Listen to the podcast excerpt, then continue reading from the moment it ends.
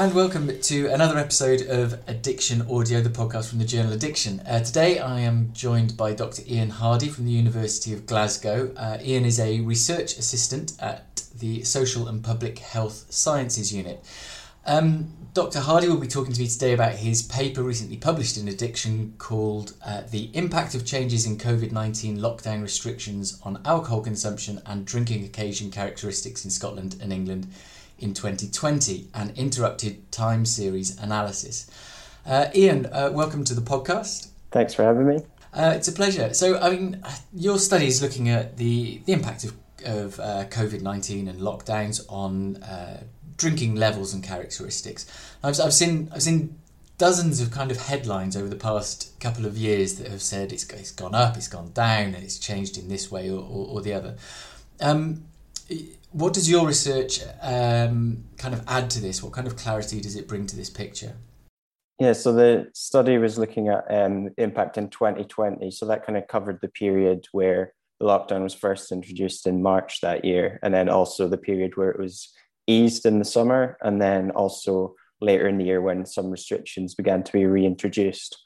And so we kind of, yeah, a lot of the studies at the time we were conducting the research were looking only at the first few months of the pandemic. So we had a kind of uh, longer time series of data. And also we had some data on um, uh, characteristics of occasions as well as just consumption, which most previous papers tend to have. And in terms of what we had, um, uh, we found that in terms of uh, the consumption of alcohol, we found that overall uh, there weren't significant changes in total consumption uh, during periods where lockdown restrictions changed, but there were changes in the way the way that people were drinking and uh, how they were drinking. So, f- for example, we found that throughout consistently throughout 2020 that people were drinking more at home. So that's obviously expected uh, during the time where uh, hospitality was closed in from March. But then even we found that even in the period where they were reopened, uh, people were also uh, still drinking more at home and drinking less out and about than they had been previously. Yeah, it's it's fascinating. I think your study adds so much so much detail to it because you know you get these kind of broad population of like there's been this change, this change, uh, but actually having a look at some of those characteristics and how it changed over time, I think is is really uh, is really useful. Um, so we'll, we'll come back on to some of those details in a moment. Um, but just kind of going back to some of your methods. So you you used uh, Kantar AlcoVision data. I mean, magnificently titled Kantar AlcoVision data. Um, what are these data and where do they come from? Yeah, so Kantar is a market research company. and um, so the project that this research has uh, been with is the Social Practices in Alcohol Research Collaboration, or the SPARC project. Uh, so we've used Kantar AlcoVision data for a lot of papers uh, with that project. And it's essentially um, like an online survey. So the advantage of that is that uh, the pre-pandemic data was online and the pandemic data was still online collected in the exact same way, which uh, a lot of surveys during COVID had to change their methods. So that was the one of the main advantages of it. And essentially what it is is people fill in like a seven day drinking diary so throughout the, the past seven days, they make a, a record of every drinking occasion they had in that period. So they uh, like would make a note of uh, what they drank, who they were drinking with, where they were drinking, uh, when they started drinking, when they ended drinking. So it allows you to pick up all these um, really like clear contextual characteristics of their drinking occasions. And because that data is collected, it's a like repeat cross section. Also, it's collected throughout the year, so you can make like a monthly time series to, which uh, makes it uh, really worthwhile for looking at changes over time when big events like COVID happen to see what impact that has on people's habits. And, and they're, they're enormous sample sizes, aren't they? I mean, it's like how I mean, how many people did you have in uh, England and Scotland? Yeah, so we had three hundred thousand overall. So I think about two hundred fifty thousand of them were in England and fifty thousand in Scotland, if I remember right. Um, but that was that was over like an eleven year period, so going back eleven years. But it's because it's collected continuously, month by month. You can kind of track track outcomes over time, and then uh, yeah, like use methods like interrupted time series analysis is what we use to assess um, yeah, the impact of these specific uh, inter- like intervention points at specific times. You can use them to see like what impacts uh, things like the pandemic had on drinking habits. Like making the most out of that kind of natural experiment of the, the pandemic has always had that potential to give us the natural experiment of what happens when things change. Um, I, I loved I loved the fact that you ex, you excluded Wales for having a small sample size at, at fourteen thousand five hundred and fifty six. I mean, I think most studies would, would, would kill for a sample size of nearly fifteen thousand. Um, can you explain why that was was too small a sample size to use? Yeah, so like, like I said, that's like over like an eleven year period. So when you get into like the specific month by month sample, it does end up getting quite small, and um, so yeah, it becomes less reliable. And we we did want to look at Scotland because um, part of the kind of the starting point for this was that I wasn't involved in it, but some of the co-authors were did some work for Public Health Scotland, looking specifically at Scotland and England separately. So it was kind of a continuation of that using um, like more uh, robust methods like interrupted time series analysis. Um, so uh, just a couple more questions on, on the method. So um, I mean, you say you had this kind of 11 year um, set of data. Um, you talk in your paper about um, adjusting for, so there are natural fluctu- fluctuations across the year. You know, when it's summer, people have barbecues, so they tend to drink outside of pubs, I suppose, more often. And, and in the winter, it might be colder, and that might be an influence. How did you um, account for those kind of natural fluctuations in a way that allowed you to attribute the differences to to the kind of lockdown measures? Yeah, so the we control for seasonality in the modelling through uh, it's called we use a method of interrupted time series analysis. It's called like SARMA modeling. So that's like um, uh, the S stands for seasonal. So that's basically you kind of put in uh, yeah without going into too much detail. You kind of um, put in like lags um, that allow you to control for these like consistent seasonal um, trends that you see.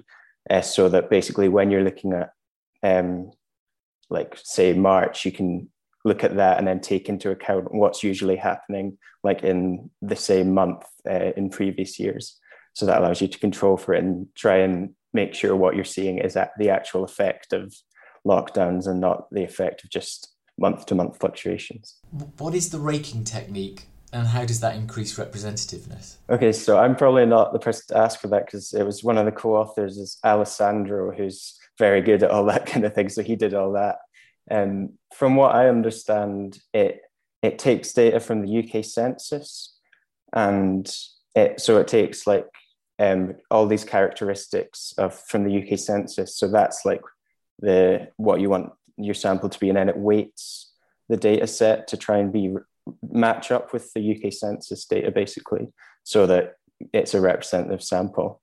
But that's that's all I know. You'd have to, to get the detail. You'd have to ask Alessandro. Yeah, I, yeah, I joined the when when I joined the SPARC project. It was in uh, early in 2021, and that had all already been done for me. So luckily, I didn't have to worry about that. You you, you came to the data pre-rate. Yeah, right? it's like yeah. Okay, so kind of moving back to moving back to your findings uh, now. So uh, you said you found little little change in the overall quantity of alcohol consumed, which I think is interesting. You know, that's that's interesting uh, by itself. But you also said that the characteristics of drinking patterns changed. So, what differences in drinking patterns did you observe? Yeah, so in terms of the characteristics, uh, we found that in the periods of lockdown, people were drinking slightly later in the day, so that uh, there was some concerns like early on in the pandemic that things like the furlough scheme and more people working from home increased unemployment. There were some concerns that that would mean that people would uh, just because they were either stressed or didn't have a structure in the day that they would start drinking earlier in the day. But we found that that was it was actually the opposite of that. So people were drinking later on, which is probably because a lot of occasions in general that start earlier in the day are quite often like people meeting up for long drinking sessions or big um, big social occasions that kind of last the whole day. Whereas when lockdowns were in place, those kind of occasions weren't possible. Um, so people were drinking later on in the day. And the other thing we found was in Scotland, there was an increase in solitary drinking in the periods where lockdowns were in place. Um, so yeah, obviously, if if people who are living alone and there's these all these restrictions on socializing, then they're they were just drinking alone. We the re- we think the reason that that was we found that in Scotland but not England is possibly because Scotland has a higher proportion of people who live alone than England. So that may be the reason for that finding. Yeah, I, I, I thought that was, that was really interesting. Um, I, and I didn't realise about the proportion of people who live alone um, in Scotland. Um, but it's interesting to see how that kind of, um, those difference, those uh, cultural or uh, societal differences can make a difference to how those lockdowns, uh, the impact that those lockdowns have. I thought that was fascinating. Did you, I mean, did you did you pull out anything about um, the char- drinking characteristics of people who were previously at high like, drinking at high levels? Because I think this has been one of the questions around the pandemic: is is what's happened to those people who were kind of on the edge of drinking quite harmfully? Yeah, so because we were looking at so many different like characteristics, and we were also looking at like um, on trade, off trade, and total alcohol consumption. So the paper already had so many different models in it that we didn't really have the scope to also then break them down into different subgroups. So we were just looking at the general population in Scotland and the general population in England. So we didn't break it down further, but we do know from uh, other research uh, from like Public Health England have done quite a lot of research on this, and we know from them that um, it's people who were previously before the pandemic already drinking at high levels have been the ones that have increased their consumption during the pandemic. So um, we, they think that that's probably contributed to the increase in alcohol-related harm that's been seen during the pandemic. Um, that's that, that's really helpful. Thank you. Um, uh, I mean, also, I mean, I did notice in your in your study that there was there was a decline in on trade drinking during lockdown. And part of me wants to ask, like, how was there any on trade drinking in lockdown when when pubs were closed? Yeah, so that was something that we were had to think about a bit because um, when yeah when lockdowns were in place like our the consumption didn't go all the way down to zero and there's probably a few different reasons why that could be so uh, one is that um, because we had a monthly time series we weren't able to fully accurately uh, like make a time stop where at the exact date that restrictions were in place so it wasn't uh, because it, it's not like every day of the pandemic. So it, it was, yeah, so like certain months would include some pre and post data. So that's one of the reasons. And the other reasons could be that people may be uh, floating lockdown rules by keeping their pubs open, but I don't know. We've no way of knowing how big an issue that was. And also, I think during the pandemic, there were some exceptions. So, like pe- people who are essential workers working in hotels um, could, who are staying in hotels to carry out essential work, they could still legally have on trade drinks. Um, so there's yeah, there's kind of it was a bit bit of a mystery. So we were trying to come up with all these different reasons why it could be the case, and those were the best we could think of. But we do know that from other surveys in like Australia, there's been this same thing. So um, yeah, it's like maybe certain issues with survey data is that um, self-reported, yeah, you don't really know exactly where that's coming from.